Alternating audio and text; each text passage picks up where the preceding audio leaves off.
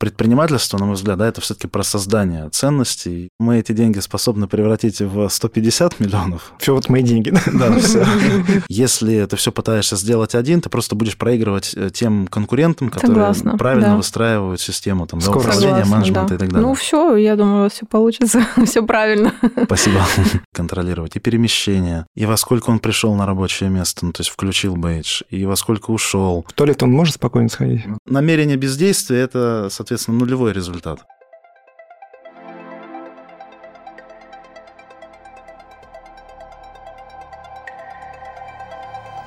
Всем привет! Мы Владимир и Татьяна Морозовы. В нашем подкасте «Собрались и разобрались», как эксперты разных направлений, рассказываем о маркетинге. В каждом выпуске мы берем интервью у специалистов своего дела, разбираем узкие и широкие темы в маркетинге и делаем их максимально понятными и полезными для слушателей.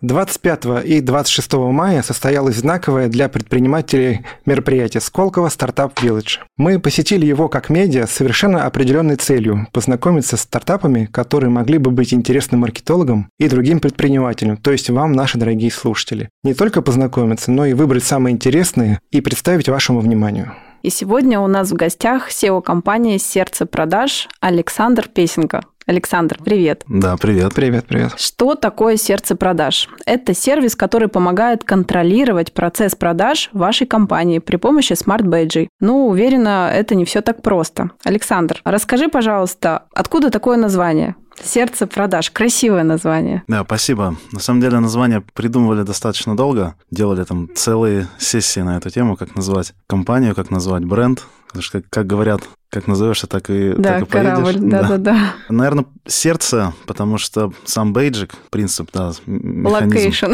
Location около сердца. И мы постарались совместить такую концепцию любовь к продажам, любовь к клиентам. И так как сервис в целом Основная задача сервиса – повышать продажи, повышать качество обслуживания.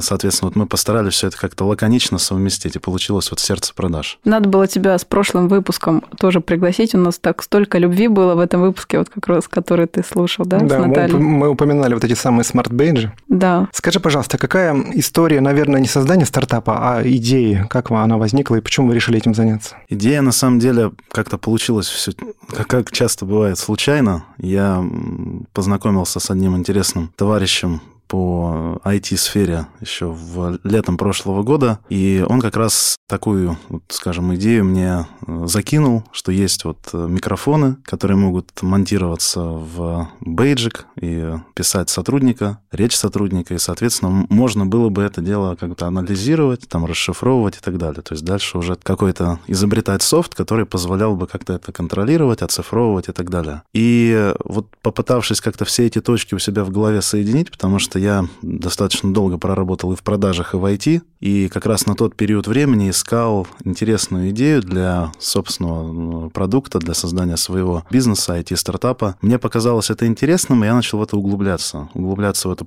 идею, в эту концепцию, а как эти бейджи можно было бы оформить, а какой это должен быть софт, вообще, в принципе, в чем само ценностное предложение. И вот так постепенно родилась сама концепция, и дальше вокруг этой концепции я уже начал собирать команду. Официально таким днем рождения, датой рождения нашего проекта мы считаем 21 сентября прошлого года. Совсем зелененький еще, да? Ну да, то есть мы в этот день встретились, скажем так, вот фаундеры, те, кто вот сейчас стоят у истоков нашей компании, я и еще двое человек два человека. Мы как раз, как говорится, ударили по рукам, утвердили такой некий общий концепт, задумку и пошли вперед. Нам ваша поддержка просто необходима. Поэтому жмите звездочку в Apple Podcast и пишите комментарии. Ставьте лайк в Яндекс Музыке, советуйте подкаст друзьям и знакомым. Поддержите нас донатами. Ссылку вы найдете в описании к выпуску. Все это поможет стать нам еще лучше и интереснее.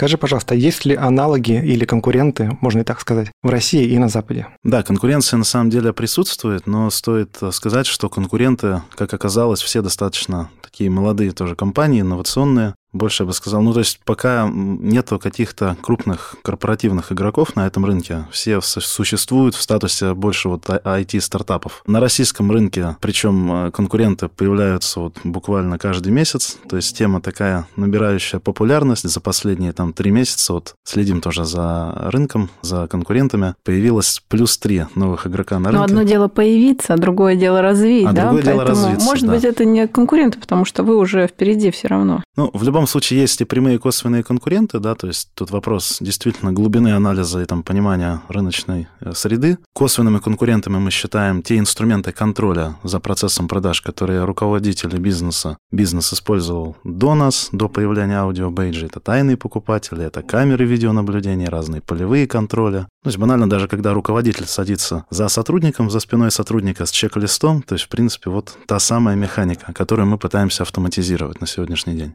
С точки зрения компаний-конкурентов, да, вот есть игрок, который с этой идеей пришел на рынок еще в 2019 году, 2018-2019 год. Первые, наверное, два года их на рынке, на мой взгляд, особо не было видно. Они делали различные там пилотные запуски внутри крупной корпоративной среды, если не ошибаюсь, в ВТБ-акселераторе. И где-то с 2021 года ребята начинают активно так масштабироваться и внедрять свое решение, свою технологию в разных крупных компаниях, в основном там в банках и в ритейле. А я связываю это с тем, что здесь очень важные произошли изменения, в том числе на рынке технологий распознавания, движков распознавания, потому что качество аналитики, качество вообще предоставления этой услуги сильно зависит от того, в каком качестве мы распознаем само аудио. Да? То есть мы переводим аудио в текст и дальше анализируем текст при помощи разных механизмов и алгоритмов. Чем более качественно мы способны перевести аудио в текст, тем выше будут э, результаты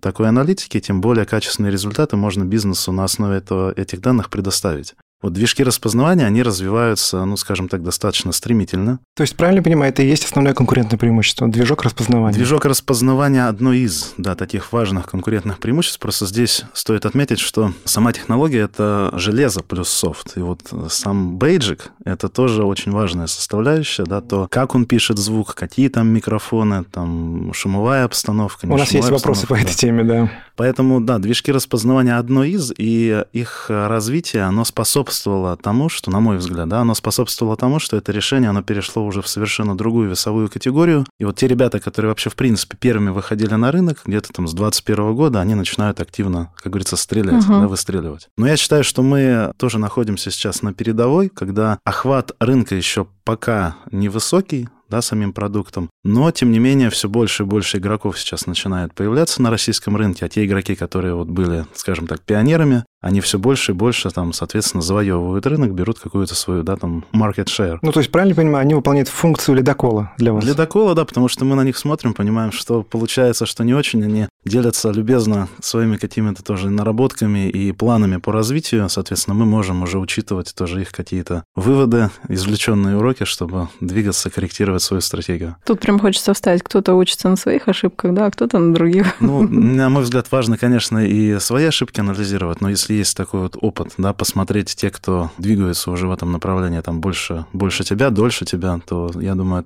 это важно не упускать из виду. Зарубежный рынок, на самом деле, более интересная история, включая того, что прямых аналогов мы не нашли. Я мы, думаю, мы тоже. Да, я думаю, что это связано во многом с регулированием юридической, mm. юридической стороны вопроса. какой-нибудь, да? Да, дело в том, что privacy у нас и, там, например, в США или в Европе это немножко разные истории в плане там записи сотрудника, записи клиента, поэтому мы нашли концепцию скорее про security safety, то есть когда бейджик используется больше с точки зрения безопасности и используют активно на производстве, в сельском хозяйстве. То есть такие решения, да, они есть. Но чтобы вот концепция развивалась именно с позиции продажи и сервиса, вот таких аналогов мы пока не нашли. В то же самое время, например, в Казахстане уже тоже есть такие ребята, которые запускают аналогичный сервис. То есть, например, на рынке Казахстана это можно делать. Не исключаю, что на рынках стран Азии, Латинской Америки, возможно, тоже. Но, возможно, пока просто не было вот того самого пионера, который бы попробовал угу. это. То есть мы это оставляем как некий такой э,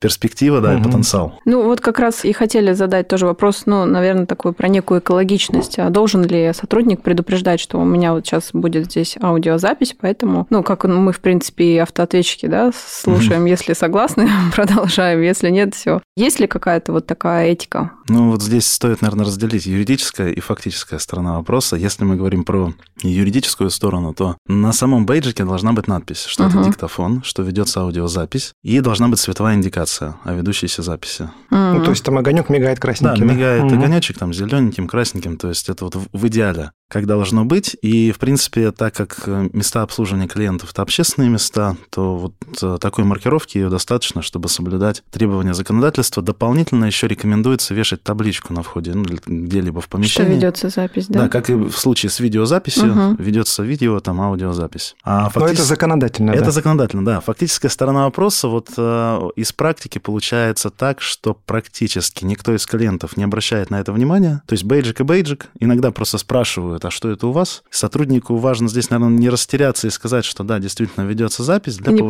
пожаловаться на жизнь свою. Да, да, да, да, да, да. И если сотрудник правильно ответил клиенту, то какой-то токсичности, но опять же, смотря где это применяется, если это, например, ритейл, если это, ну, такой, скажем, да, вот э, формат быстрых консультаций, да, uh-huh. ну, не то, что консультации, там, продаж, допустим, пришел в кофейню, ну, пишется там наш диалог, и, и окей. Uh-huh. Если же это, допустим, прием у врача, то здесь уже как бы... А такое бывает? А такое тоже может В клиниках быть. тоже внедряете? В клиниках вот э, ребята, э, кто... Я, я же могу называть? Конечно, конечно. Конкурентов в ОКТЭК, да. На мой, по моей информации, они внедрялись, да, в клиниках, и, кстати говоря, у нас планируется пилот, пока не буду раскрывать э, с кем конкретно, но с тоже госучреждениями здравоохранения планируется. Но мы пока решили с госструктурами, да, там пилот провести на уровне регистрации, регистратуры. То есть пока не внедрять это на... Без врачебных тайн -то. Да, то есть в контексте врач, там, доктор, пациент, но там регулирование намного сложнее, там надо действительно уже более детально прорабатывать юридическую сторону. И вот здесь как раз, мне кажется, фактор того, что вот я записываюсь, да, там, как пациенту. Вот мне, например, даже самому было бы, ну, как-то так... Ну, да. Не, не очень. Не, не по не себе, айс. да. То есть здесь очень сильно, мне кажется, так будет зависеть еще от сферы применения. И вот, например, если мы пишемся в банках, там тоже появляется момент там банковской тайны, да, конфиденциальной угу. информации. Там тоже регулирование сложнее. В какой-то мере банк должен тоже на себя какие-то риски принимать, чтобы такую технологию пилотировать. Такие прецеденты есть. Чтобы это не утекло никуда. Ну да, согласование да. Как СБ. у нас бывает СБ, очень да, часто. Да, да, да, да. Ну вот э, если все-таки клиент настаивает на том, чтобы запись не велась, угу. такие кейсы происходят крайне редко, но если они происходят, сотрудник просто снимает бейджик, выключает, останавливает запись. То есть это у него в скрипте, в инструкции, он понимает, да. что он так может поступить? Да, то есть мы проговариваем с компанией и, соответственно, с сотрудниками такой скрипт. Если задается вопрос, для чего пишется, угу. для повышения качества обслуживания, если клиент угу. настаивает на том, чтобы этого не делать, то, соответственно, бейджик выключаем. Прикольно. Александр, расскажи, пожалуйста, вот э, ну, конкурент конкурентов ваших, угу. да, там написано большими буквами, черным по белому, 10 уникальных функций. Угу. Скажи, пожалуйста, что у вас есть, да, чем вы лучше? Это очень интересный вопрос, на самом деле. Вот каждый пытается... Бейдж меньше, не знаю, надпись больше. Кнопочка зеленая с отливом. Продуктово вот важно, наверное, разделить здесь конкурентные преимущества, просто какие-то отдельные фичи и действительно некая уникальность, оригинальность решения, да, потому что каждый пытается отстроить себя от конкурента, а когда сейчас мы заходим в крупные компании, крупный бизнес уже, как правило, знаком с такой технологией, угу. потому что уже кто-то приходил, и, и поэтому уже сразу задается вопрос, а вот чем вы отличаетесь там, А вот у нас тех 11 уникальных функций. И, ну, соответственно, здесь можно, опять же, спекулировать на тему там цены, сроков внедрения, качества аналитики, каких-то других вещей, если вот отбросить, скажем да, по-взрослому, если подойти uh-huh. к вопросу. По-взрослому подойти к вопросу, на самом деле на сегодняшний день значимых отличий, на мой взгляд, да, вот конкретно в той реализации, которая сегодня есть на рынке у большинства игроков, значимых отличий нету. У кого-то чуть получше аналитика, у кого-то чуть больше графиков, там, функций и так далее. Бейджики, в принципе, у всех там плюс-минус пишут одинаково звук. Тут скорее важно, вот, э, на мой взгляд, основная такая отличительная отстройка возникает на следующем шаге. И именно при ответе на вопрос, а куда движемся с этим. И вот, э, опять же, да, там, клонировать текущее состояние продукта для, допустим, крупного игрока, не знаю, для того же Яндекса, переписать нас или переписать тот же Вокатек, это задача там, ну, если не нескольких недель, ну, пару ну, месяцев. Да, мощности позволяют, да. Да, и как бы сказать, что вот мы уникальные, поэтому там нас не способны воспроизвести те же самые крупные IT-гиганты, наверное, такого, ну, это будет просто, как говорится, заниматься самообманом, да. Но здесь очень важно, что уникальность — это про то, как, например, мы как фаундеры, да, какой мы следующий шаг предпринимаем, и куда мы развиваем продукт, куда мы стремимся, да. И вот в этом ключе я считаю, что у нас есть некая уникальная концепция, угу. на которой мы в том числе вот пытаемся привлечь дополнительные инвестиции. И вот этот следующий шаг это и есть наша такая отличительная особенность, потому что мы хотим строить продукт не в концепции контроль, а в концепции контроля развития, да, то есть замыкать э, этот продукт, да, и выводы по результатам анализа, которых у нас там данных угу. много мы собираем с фронта, мы можем эти данные использовать для закрытия большого спектра вопросов, начиная от того, какое обучение сотруднику назначить, угу. как правильно выставлять KPI сотруднику, связывание этих данных с продажами и, и много других целей, которые можно покрыть для бизнеса, тем самым предоставляя угу. и более полноценный такой, более правильный продукт. И этот продукт уже можно будет для бизнеса оцифровывать в живые деньги, потому что сейчас часто бизнес задает вопрос, вот есть аналитика, есть понимание, что кто-то говорит по скрипту, кто-то нет, сильные и слабые стороны продукт способен технология подсветить, но что с этим делать дальше, как эти э, данные оцифровать в деньги? Понятно, да-да-да. И вот угу. здесь как раз возникает основная задача сейчас вот нашего такого кластера компаний, кто в этой технологии живет и варится, дать бизнесу инструменты, способные угу. вот эти данные в, э, оцифровать уже в какие-то выводы, решения готовые. Применив, имплементировав в бизнесе их, да, бизнес уже сможет получать э, какой-то value, да, денежный. А угу. вопрос возникает, то есть вы все-таки, получается, движетесь в сторону не технического стартапа, а консалтеров. Правильно я понимаю, вот выводы на основе записей будут интерпретированы людьми вашими, или это делается как-то автоматически технически? Да, классный вопрос, на самом деле. И вот сейчас мы э, действительно уже в своих э, коммерческих предложениях пишем, что мы не просто про софт, мы IT и консалтинг. И про сердце. И про сердце, да, и про любовь. Да-да-да. Но здесь э, наша задача, вот как мы это видим, данный консалтинг поначалу, возможно, если делать в гибридном формате, то есть когда это предоставляет сервис человек плюс технология. Да, да. Но дальше переводить это полностью на софт. И, в принципе, эта задача решаема, особенно если мы фокусируемся на какой-то конкретной рыночной нише. То есть мы не стремимся там, вот, как, допустим, как ребята из ВОКа, охватить все рынки, все бизнес-сегменты, mm-hmm. там, АЗС, ритейл, мебель, одежда и так далее, потому что каждый бизнес живет в своими проблемами, своей спецификой, структурой. Если мы делаем, строим коробочное решение под конкретный бизнес-сегмент, то мы можем собрать достаточно данных, чтобы вот э, типичные какие-то проблемы оцифровывать Понятно. и предлагать и какие-то, да, предлагать уже на уровне машинки, там, нейронки, какие-то уже готовые решения. Вот так вот. Ну, то есть вы не PricewaterhouseCoopers, да, в этой теме, вы все-таки подсвечиваете основные темы и делаете такие поверхностные, но основные выводы, с которыми уже их аналитики должны будут поработать и сделать какие-то выводы. Я бы так сказал, задача стать вот таким Price Waterhouse Cooper, но только на уровне софта. То есть, угу, чтобы это, эта задача делала машинка, и чтобы выводы были не поверхностные как раз, а глубокие. Оцифрованные, да. И чтобы с этими выводами работали не аналитики, а непосредственно менеджмент компании, и уже на основании этих готовых выводов принимал дальше стратегические и операционные решения, которые приносили бы бизнесу живые деньги там, в максимально короткий срок.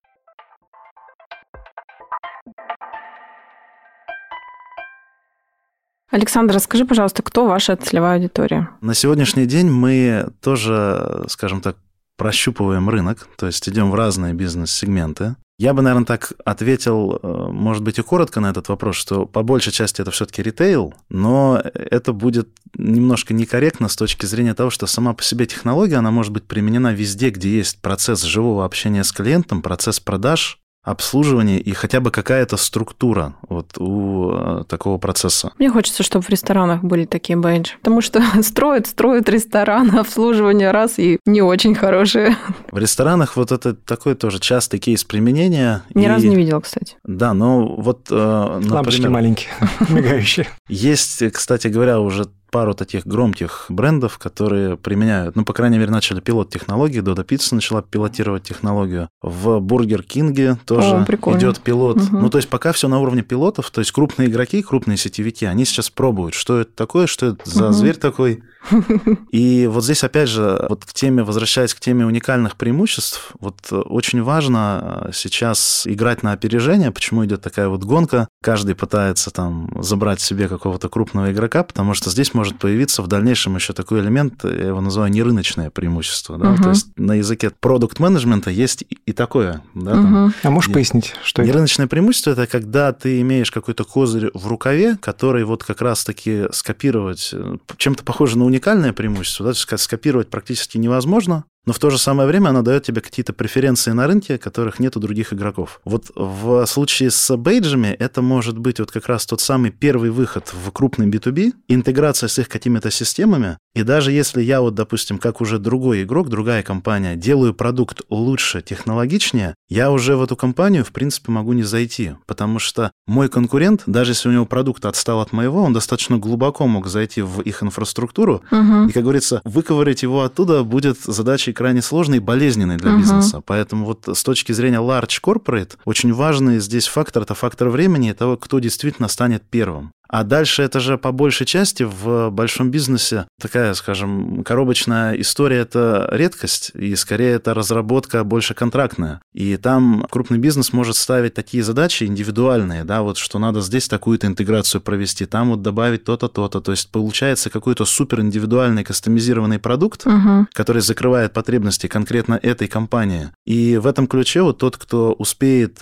как можно больше таких клиентов собрать, тот получит еще и нерыночное преимущество и, соответственно, уже будет ну, в какой-то мере являться лидером рынка. Вот сейчас Вока как раз, на мой взгляд, они идут именно по этой концепции. Они пока не строят какую-то коробку под малый и средний бизнес, они пытаются по максимуму охватить крупный... Гигантов. Да, угу. да, да, да, крупный рынок. Правильно я понимаю, что вот когда ты говоришь про погружение, это вот если проводить аналогию, параллель, бедные айтишники, да, вот вся компания работает на, на винде, а тут вдруг нужно перейти на Mac ось. Я так понимаю, это такая же болезненная процедура, да, вот когда уже внедрился поставщик оборудования, такая же болезненная процедура, когда ты внедряешься с нуля, заново, ну, проходишь все процедуры согласования, перестраиваешь инфраструктуру, ну и так далее. Я как руководитель проектного и процессного офиса в прошлом, в корпоративной среде, я вот э, покидал найм, работал в найме именно с этой позиции в банке. Могу... Как знакомо все, да? Да, да. Могу сказать, что это не просто, да, не просто болезненный процесс, но и на этот процесс уже были в какой-то момент времени потрачены большие бюджеты, и когда э, приходит инициатива, давайте мы вот заменим этого игрока на другого, возникает резонный вопрос, а как же нам, соответственно, там защитить новый бюджет, когда уже были потрачены угу. большие деньги, и если бюджетирование, планирование, контроль за проектами построен правильно, то эти деньги-то, которые уже были освоены, их надо как-то отбить, показать ну, какие-то да. эффекты. Он же не вернет нам. Да, а тут получается, мы приходим заново и говорим, надо еще столько же, чтобы того убрать, нового поставить. Вот они вроде лучше. То есть здесь, ну, это, это возможно, наверное. Ну, все так. только финансы упирается, правильно? Конечно, но... Но это... в вашем случае быть первыми.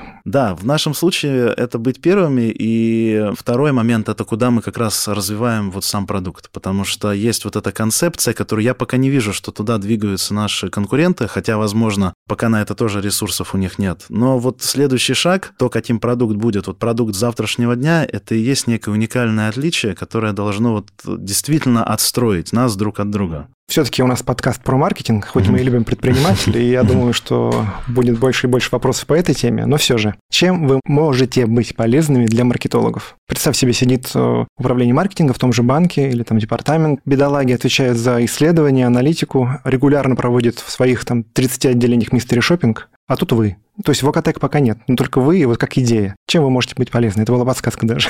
Замена мистери шопинг. На самом деле очень хороший вопрос, да, потому что вот есть э, исследование тайный покупатель, которое, в принципе, многие маркетинговые или маркетинговые, да? Да, и так и правильно. Так, и так. Да. Компании предлагают бизнесу, и э, как раз-таки вот выступая в некотором роде виде замены этих инструментов, мы можем являться, опять же, там дополнительным э, источником заработка, да, там каналом продаж для нас, в принципе, вот являются те те самые маркетинговые компании, мы, мы, в свою очередь, приходим к ним, предлагаем наш продукт и предлагаем там партнерскую программу, по которой, если нас рекомендуют каким-то клиентам, мы с ними запускаемся, то зарабатываем и мы, и, соответственно, компания... Какого рода маркетинговая компания? Не совсем я понял. Ну, здесь... Research компании или что? Здесь вот по профилю компании, наверное, надо вот разграничить, да, что вот есть те, кто занимаются больше все-таки онлайн-маркетингом, да, есть э, все-таки про классический офлайн. Да, мы про него, наверное, все-таки Вот говорим. наша целевая такая, как мне сейчас видится, это все-таки офлайн. Вот. Мы думаем по поводу, там, не знаю, звонков, в том числе оцифровки телефонии, но это, наверное, тоже какой-то некий следующий шаг. Поэтому те агентства, которые плотно работают с бизнесом в офлайне, как раз предлагают такие услуги, как тайный тайный покупатель, какие-то аудиты качества, аудиты продаж, кто-то Мгм. предлагает трансформации даже вот отдела продаж, мы можем выступить неким доп. инструментом, который, например, если заказывают ту же самую трансформацию, любая трансформация начинается с диагностики, как сейчас, чтобы понять, что плохо, и понять, как улучшить. Вот наш инструмент, это может быть отличный, э, инновационный причем, да, э, тул для диагностики теку- текущих процессов, текущих проблем. Более того, есть э, интересный такой подход, который мы сейчас тоже пытаемся наших партнеров э, доносить весьма успешно. Вот сейчас маркетинговые агентства, они конкурируют друг с другом зачастую вот, ну, какой-то тоже экспертизой. Мы дольше на рынке, у нас больше пул клиентов, а у нас экспертиза больше. То есть очень такие, я бы сказал бы, ну, философские, да, такие вещи. Да, да, да. Мы, когда приходим с такой технологией, говорим, что вы можете сказать, что помимо экспертизы у вас еще есть вот такой инновационный тул, который позволяет делать то-то, то-то, то-то, и его нет у ваших конкурентов. Это тоже в некотором роде такая уже появляется отстройка. И как раз и бизнесу тоже это можно предложить как некую инновацию, потому что сейчас э, многие компании, да, во многих сферах бизнеса понимают, что без инноваций, без перестройки процессов, без поиска там новых способов, скажем, э, вырастить эффективность бизнеса, выживать достаточно сложно, да, в постоянно такой динамично меняющейся среде и правилах игры. А скажи, вы напрямую приходите в компании, минуя стадию маркетинговых агентств? Я поясню. В том банке, где я работал, был опыт работы с Вокатек. И э, я помню, была ломка перехода на бейджи. Я не говорю про ломку бедных сотрудников, которые снимали, ну вот мы с этим сталкивались, да. В конечном итоге э, инструмент показал свою эффективность, это правда. Но ломка перехода с классического мистери шопинга, всем понятного, как это работает, но очень долгого и очень дорогого, переход на бейджи. Отсюда вопрос, как вы с этим справляетесь, и был ли у вас такой кейс, может быть, не один? На самом деле, вот здесь стоит действительно разделить, да, в какой сегмент мы идем. Если идем в крупный бизнес, то зайти вот с улицы прям м, очень сложно, да. То мгм. есть это зачастую все-таки какие-то партнерские программы, какие-то, грубо говоря, агенты, которые помогают нам выйти которые на лиц уже там, да, и и принимающих могут... решения, Мгм, да. всё То есть понятно. здесь э, в таком ключе. Мы заходим с улицы, как правило, в средний бизнес, в малый бизнес. То есть там помогают какие-то где-то и холодные звонки, рассылки. А вот если мы берем large corporate, то здесь, конечно, важно иметь возможность быть услышанным, а Да, для этого понимаю. надо понимать, к кому обратиться. Выход на ЛПР, да? Выход на ЛПР. Такой вопрос технический. Э, Есть ли у вас бесплатный пробный период? Так прям очень хорошо за- заходить можно, удобно. Бесплатный Ну, то есть вы бесплатный даете пи- в аренду да. тех же бейджи, ребят, попробуйте, а потом расскажете, как это круто или не круто. Тема с бесплатностью, она такая очень Щепетильная. Щепетильная и спорная, потому что мы делали бесплатные пилоты на этапе, когда, в принципе, запускали MVP. Это понятно, очевидно, потому что надо было, в принципе, понять, вообще мы способны там решать задачи бизнеса. Поясню. MVP – это минимально пригодный к жизни продукт. Верно, да. То есть это бета-версия практически, да? Практически да, то есть некий э, как-то minimal viable product. Да-да-да. То есть вот в таком ключе. И на том этапе Хочется добавить, смотря какой фабрика, It's normal. it's normal. смотря какой прайс. И вот Давайте по-русски. Да, ну это, собственно, просто расшифровка аббревиатуры, которая часто применяется уже в, про- там, не знаю, в продуктовом менеджменте, мне кажется, повсеместно. Всегда начинается с какого-то там минимального продукта, да, и дальше уже его Мгм. докручивать, наращивать на него мясо, получать постоянно обратную связь, то есть применять эти все продуктовые модные фреймворки. И когда вот мы выходили с таким продуктом, да, нам важно было понять вообще, мы в том направлении это двигались или нет, и мы делали бесплатные пилоты. Дальше вот эта практика бесплатных пилотов, она себя показала не очень хорошо. Почему? Потому что когда мы делаем бесплатный запуск, нам приходится очень долго гоняться за клиентом и упрашивать, чтобы, да, там он Мгм. что-то сделал, и чтобы... Не ценят. Вот, вопрос ценности, цены и ценности, потому что если ты говоришь, что твой продукт стоит, в принципе, даже дорого, Мгм. И ты не торгуешься за это дорого, то клиент понимает, что, ну, наверное, действительно продукт э, имеет э, ту ценность, которую, да, там вот Мгм. оцифровали ребята в, такую, в такой прайс. И э, вот э, практикой бесплатности часто грешит как раз тот же самый крупный бизнес, который говорит, мы такие большие, давайте с вами запускать, поэтому Потому что мы большие. бесплатный пилот, да, и вот у нас даже на эту тему с одной корпорацией такой произошел немножко, на мой взгляд, не позитивном ключе диалог, потому что ребята как-то вот выразились, ну, на мой взгляд, немножко грубовато в части того, что запустите нам бесплатный пилот, там, не знаю, на 10-20 точек продаж. Нифига Типа, себе. Что вам там, да, что вам там будет это стоить, там, там из серии тебе лично. А потом да? мы у вас 500 запустим, да? Вот, Мгм. да. И я просто вернул им этот вопрос из серии «Мне, как предпринимателю там у руля IT-стартапа, это деньги. Там, Мгм. 100, 200, 300 тысяч рублей – это деньги». И я им вернул этот вопрос с позиции «А что это вам стоит, как корпорации?» Я вообще в полностью согласна. Я считаю, что бесплатного периода у вас нет, да?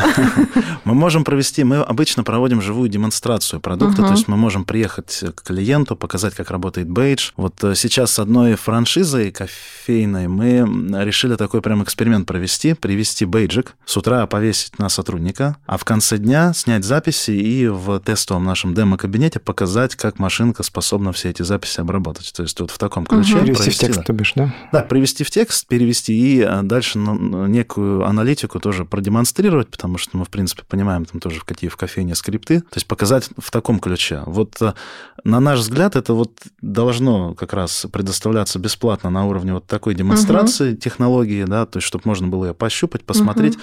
Но один раз, да, один про полноценный, нормально. да, пилот, когда это выливается в месяцы, и когда это выливается в 20 разные точек точки по три продаж, сотрудника, потому что да? это и железо, и софт, и плюс экспертиза, которую мы туда вкладываем. Я не исключаю, что такой подход будет возможен, но на уровне, когда у тебя уже много ресурсов, угу. ты там, не знаю, крупный, можешь большой, себе позволить, как и ты можешь себе говорится. позволить какие-то ресурсы там, да, с перспективой там дальнейшего запуска уже там за деньги, какой-то коммерциализации в будущем, там выделять ресурсы на время бесплатно. Я прям вообще за то, что если работаешь бесплатно, ты теряешь свою ценность, тебя не ценят, и, соответственно, и отношение к тебе такое же. Если ты заплатил, ты уже, угу. ну, я просто сама знаю, если что-то бесплатно это, то, да, и не пойду туда. И вот мы на практике с этим столкнулись, да, сделали такие выводы, поэтому стараемся сейчас как-то этого избегать. Ну, и с точки зрения брендинга большого, да, надо понимать тоже, что обесценивание такого рода, ну, то есть, заметьте, крупные серьезные бренды не делают э, распродаж. Это те самые бесплатные, да, подешевле, это очень правильный подход.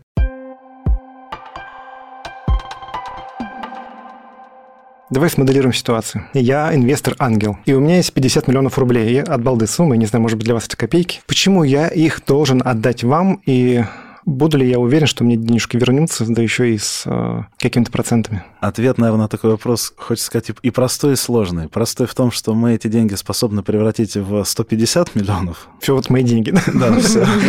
Все, верю.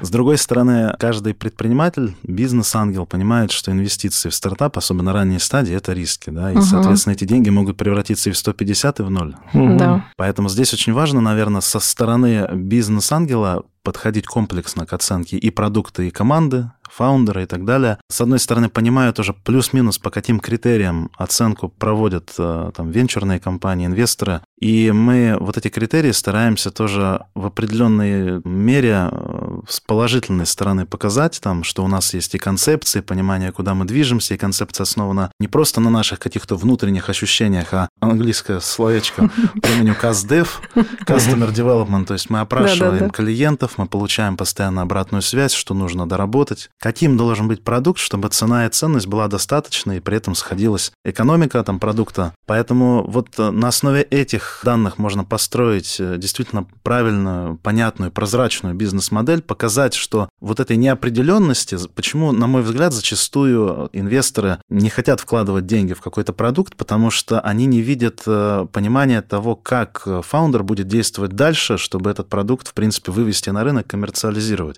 То есть банально они не видят вот этой определенности, вот деньги даю, а куда даю, да, какой-то дальше черный ящик. Моя задача как фаундера показать, что будет происходить дальше, какая стратегия, какой план продаж, как мы будем действовать step by step и зарабатывать угу. те самые, превращать эти 50 в 150. Ну, 50 – это серьезные деньги для вас? Ну, вот мы в рамках привлечения венчурных инвестиций ищем 35 миллионов Все. сейчас. Угу. То есть 50 – это, да. А вот в первую очередь на что идут траты из этих вот 35 миллионов? Основная статья расходов – это ФОД, потому что надо усиливать... Фонд оплаты труда. Фонд оплаты труда, Угу, да, и угу. Как раз эти деньги грамотно тоже, скажем так, осваивать, привлекая именно IT-специалистов. С одной стороны, чтобы продукт развивать и совершенствовать. Вот у нас сейчас какая проблема? Многие уже клиенты, с которыми мы работаем, говорят, что продукт сыроват, и мы это понимаем. Нужно добавить там одно, второе, третье, четвертое. Некоторые функции все клиенты озвучивают, что надо добавлять. Вот прямо мы понимаем, что топ есть там задач, но текущей командой, текущими ресурсами это делать слишком долго. Угу. Соответственно, следующий шаг – это найти инвестиции, чтобы добавить эти функции, мы понимаем потом, как это можно дальше монетизировать. Вторая задача – это, конечно, уже увеличивать сами продажи. То, то есть, я бы даже так сказал, эти задачи, они должны идти бок о бок, да, то есть и реализация, чтобы не отставала от бизнеса, и чтобы бизнес не отставал отсутствовал от реализации. Нельзя сказать, что IT важнее, чем бизнес.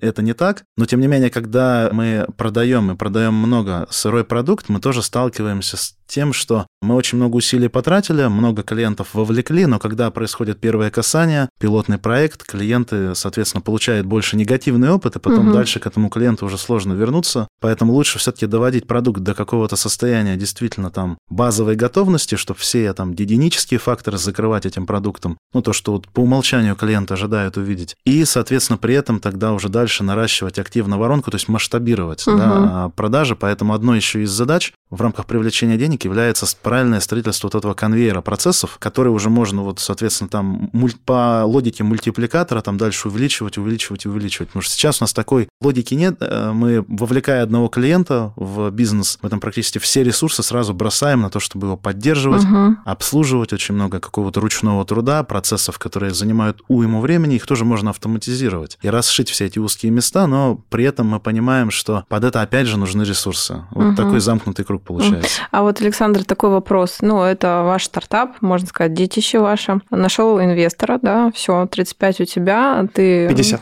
50. Ну, 50. Сегодня 50 Давай 50. Окей, 50. Берешь сотрудников, и вопрос, сам будешь контролировать или все-таки будешь делегировать? Потому что, ну, вот свое детище иногда, так, э, как мягко сказать, ну, стрёмненько, да, кому-то отдать руки, потому что, ну, ты же понимаешь, или всем бейджи навешаешь, будешь контролировать. Я к делегированию, в принципе, отношусь как к жизненной необходимости, потому угу. что за всем невозможно уследить. И я уже, на самом деле, делегировал часть функции на том этапе, когда вот сел за стол, скажем так, с двумя другими людьми, угу фаундерами uh 21 сентября uh и сказал, что, ребята, let's go. Вот uh на этом моменте я уже делегировал. uh Поэтому вот можно сказать, что делегирование в данном случае это является неотъемлемой частью э, возможности да, там, дальнейшего успешного развития и роста. Если ты все пытаешься сделать один, ты просто будешь проигрывать э, тем конкурентам, которые Согласна, правильно да. выстраивают систему там, да, управления, менеджмента да. и так далее. Ну все, я думаю, у вас все получится, все правильно. Спасибо. Допустим, у консультанта 8 часов активной работы, да, и все время идет запись. Есть ли у вас э, вот эта система, как она называется, voice activity? Detection. Detection. Да. Или все-таки вы и тишину тоже слушаете? Здесь есть разные способы решения задачи. Вопрос в том, какая задача, да, то есть э, задача, э, допустим, просто исключить тишину из записи угу. для того, чтобы ее не распознавать, или задача, например, там в том, чтобы понять, а сколько сотрудник разговаривает времени, а сколько он молчит. Ну, вообще, вот просто я вижу, вот мы используем вот эту систему. Есть э, чем кичиться этой системой? Это или это, или это какая-то просто обычная штука, которая там в секунды можно сделать, там, отделить тишину от текста? Ну, на самом деле, это софтверно. Ну, то есть задача должна решаться программным, на мой взгляд, обеспечением, потому что это может решаться и железом. То есть вот на бейджике есть такая фича, функция, которая позволяет не писать тишину. У нас она, кстати, на бейдже есть. Но, на мой взгляд, более правильно все-таки на бейджик вести всю uh-huh. запись. Дальше уже софтверно, да, софтом говорить, что вот сотрудник, там, не знаю, 5 часов разговаривает, 5 часов молчит, но на распознавание отправлять только диалоги. Потому угу. что за распознавание, как правило, особенно если используется сторонний движок, приходится угу. тоже платить. Если тишину направлять, то, то это тоже будет формировать определенный там юнит. Ты знаешь, что представил себе? Кофейня, бариста. Ты приходишь и говоришь, дайте мне, пожалуйста, один латте. Полчаса тишины. А вам с сахаром или с корицей? Это выявит, что, как бы, ну, наверное, бариста, ну, тормоз. Надо менять его, да. Тут вопрос еще на самом деле в том, что многие руководители хотят через бейджик решать э, абсолютно такие нетиповые задачи и контролировать и перемещение, и во сколько он пришел на рабочее место, ну, то есть включил бейдж, и во сколько ушел. В туалет он может спокойно сходить? Ну, то есть вот вопрос в том, что даже вот Без бейджа, да. бейджик, когда мы говорим, да, сотрудник отходит угу. куда-то там по личным де- вопросам, делам, бейджик снимает. И у бизнеса следующий запрос. Хочу знать, сколько сотрудник отходил по личным делам. Жесть. А для этого какая используется тоже функция? Она называется G-сенсор, так называемый, или акселерометр, угу. который а, позволяет определить смена, положение смена бейджа. положения, да. Смена положения. Если я бейджик снял, то все, бейджик переходит в неактивный режим, и потом, опять же, мы анализируем, что бейджик угу. был снят такое-то время, а такое-то время был на сотруднике. В этом бейдже, да, вот в этой разработке очень большое количество технических решений. Ваши решения там есть? Ваши собственные разработки? Потому что ты сказал в самом начале, познакомился, поговорил, точнее, с айтишником, но эти люди, наверное, не только про софт говорили, да, и говорили про какие-то железные решения. Или все-таки это, ну, как акселерометр, уже готовые технологии, которые просто внедрили в, на аппаратном уровне? Вот на сегодняшний день мы работаем вместе с производителем оборудования, который уже порядка 30 лет производит разной сложности электротехнические изделия, в том числе диктофона. Кстати говоря, это не обязательно может быть диктофон, это может быть и микрофон. Сейчас немножко позднее про это тоже расскажу. И у нас такие эксклюзивные права сотрудничества. Мы имеем такую возможность говорить о том, что нужно добавить, каких функций клиентам не хватает. Это Россия? Да, это производитель находится в городе Зеленоград. И спасибо как раз нашему партнеру, который нас слышит, слышит наших клиентов и идет навстречу, соответственно, дорабатывает устройство. То есть у них накоплена тоже, на мой взгляд, уникальная и большая экспертиза в разработке таких вещей. Они способны делать крутые действительно устройства, и они э, их дорабатывают по результатам той обратной связи, которую мы уже получаем из полей. Про микрофон еще хотела рассказать. Да, микрофоны — это друг другая альтернативная реализация. То есть это не обязательно может быть диктофон. В чем отличие диктофона от микрофона? Основное отличие в том, что диктофон пишет, как правило, во внутреннюю память. Микрофон в этом плане несколько проще в реализации, с одной стороны. С другой стороны, есть способ э, передавать звук, который вот микрофон улавливает, сразу же куда-то в облако. И угу. это может делаться разными способами, через Wi-Fi модуль, через Bluetooth модуль. То есть есть действительно разные варианты реализации угу. такого устройства. Допустим, вот просто как, как это, опять же, словечко usage case, да? Да. Кейс применения. Вот э, есть бейджик, который коннектится, допустим, с телефоном или с терминалом по Bluetooth. На телефоне или на терминале открыто специальное приложение, в котором сотрудник авторизуется. И дальше все, что сотрудник говорит в бейджик микрофон, можно сказать автоматически, если там не в режиме онлайн, но с определенным там лагом по времени, уходит сразу в облако. Угу. Транскрибируется. То есть можно практически прямой эфир слушать. Практически, да. Угу. Ну, то есть эта задача тоже реализуема. Там онлайновость, она будет достаточно сложно угу. с точки зрения инфраструктуры, но это решаемая задача.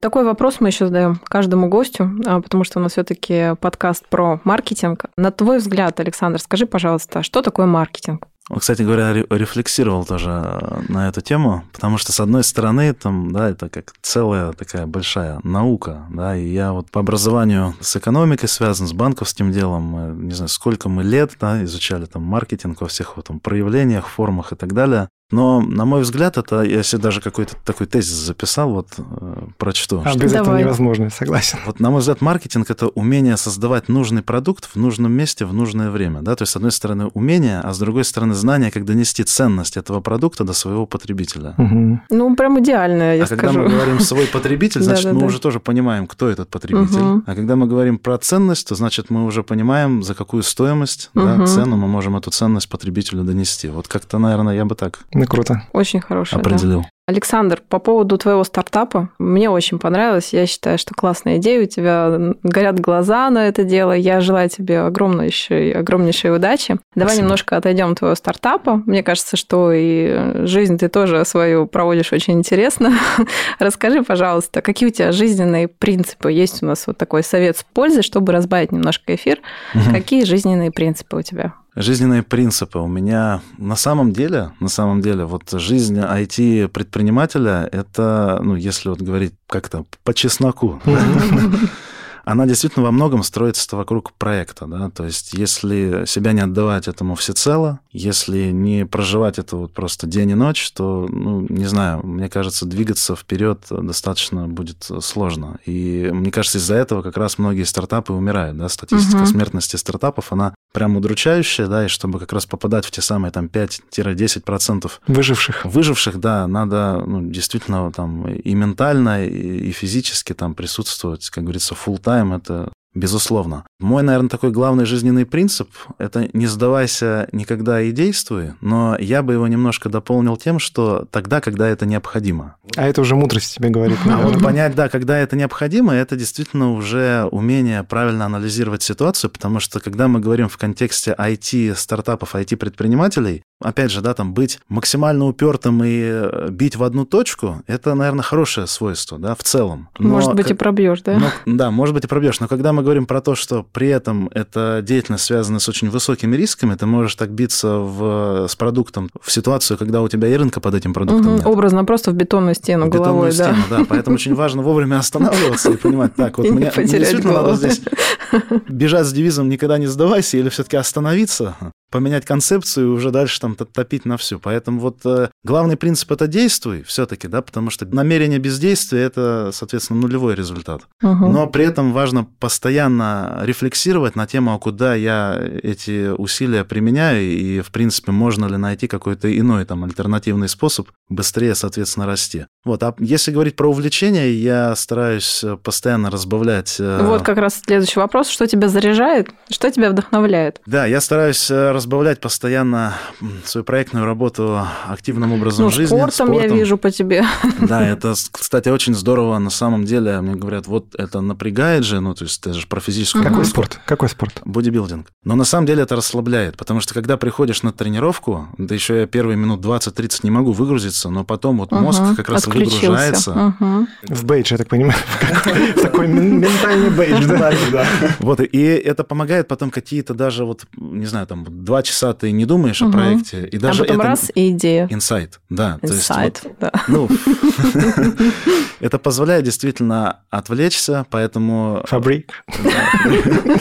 Я рекомендую, вот, наверное, все-таки не забывать про такой составляющую вот здорового образа жизни. Это важно, чтобы поддерживать, да, и э, правильность, там, не знаю, правильное мышление, и, в принципе, высокую трудоспособность. Ну, не зря говорят, в здоровом теле, в здоровый дух. Не просто так говорили да, тогда да. раньше. И, наверное, еще как одно из увлечений, это английский, я стараюсь постоянно тоже заниматься, Заметила. Произношение шикарное. А какую-нибудь литературу нам посоветуешь нашим Не слушателям? кстати говоря, по работе или по бизнесу. Вообще, читать любишь? Удивительно, но вот читаю редко, честно. Слушаешь? Потому что слушаю в основном, да. И причем слушаю, вот опять же, анализирую, что я слушаю. Иногда так вот доходит до меня так, так порефлексирую, а что слушаю-то? Вот художественную какую-то литературу вообще практически нет. То есть все, что слушаю, связано в основном, опять же, с решением каких-то задач. Там, по IT, Посоветуй, по, мы ссылочку приложим. А. Я бы все-таки посоветовал как раз, несмотря на это, я бы посоветовал из художественной литературы, вот то, на что не так давно нашел время, роман «Атлант расправил плечи». Да, Ой, да, да. крылья или плечи. Плечи, плечи, да. Плечи, я да. покупала и книгу эту, но не себе. Мне прям и понравился из позиции как-то вот переключиться тоже, угу. да, вот от постоянной тоже рабочей движухи, и много интересных, мне кажется, тоже выводов, которые каждый может для себя сделать. Слушай, она, по-моему, большая. Она большая, да. да. Я, кстати, слушал э, аудиоверсию, угу. опять же. Ну, вот. ну, то есть кто-то говорит, что, конечно, там бумажный вариант, в принципе, интереснее, там угу. больше деталей и так далее. Но тут ну, уж, когда нет же... времени и возможности, то, конечно, аудиокнига спасает. Да, то есть здесь каждый для себя Тем может... более аудиотехнологии, опять же, да, это твоя тема. Да, да. речевые технологии, да, да, да, это наше все.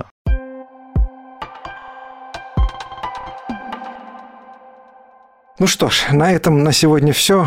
Саш, спасибо, что собрался вместе с нами и помог разобраться с такой темой интересной. Ну, Таня уже сказала, глядя на тебя, прям а, мне хочется стать не знаю, твоим сотрудником или кофаундером, не знаю. Ну, кто знает, во что выльется наше сотрудничество. Всякое бывает в жизни. Спасибо, что пригласили, да, потому что даже вот когда отвечаешь на такие вопросы, это тоже лишний раз вот э, порефлексировать и... Ну, в то ли стенку бьешься, да? Да, подумать на тему того, да, чем действительно мы занимаемся и какую ценность мы вообще там создаем. Потому что все-таки фаунд, вот предпринимательство, на мой взгляд, да, это все-таки про создание ценности, и в этом как раз есть такое важное отличие от того, что делает, грубо говоря, 90% людей и 10, да, вот угу. те 10, которые создают, да, и 90, которые потребляют, то есть это вот и есть такая важная черта, и здесь надо мыслить все-таки по-другому. Совсем по-другому. Да, поэтому... Мы, мы каждый день по этому поводу общаемся с Татьяной, поэтому подтверждаю на 100%.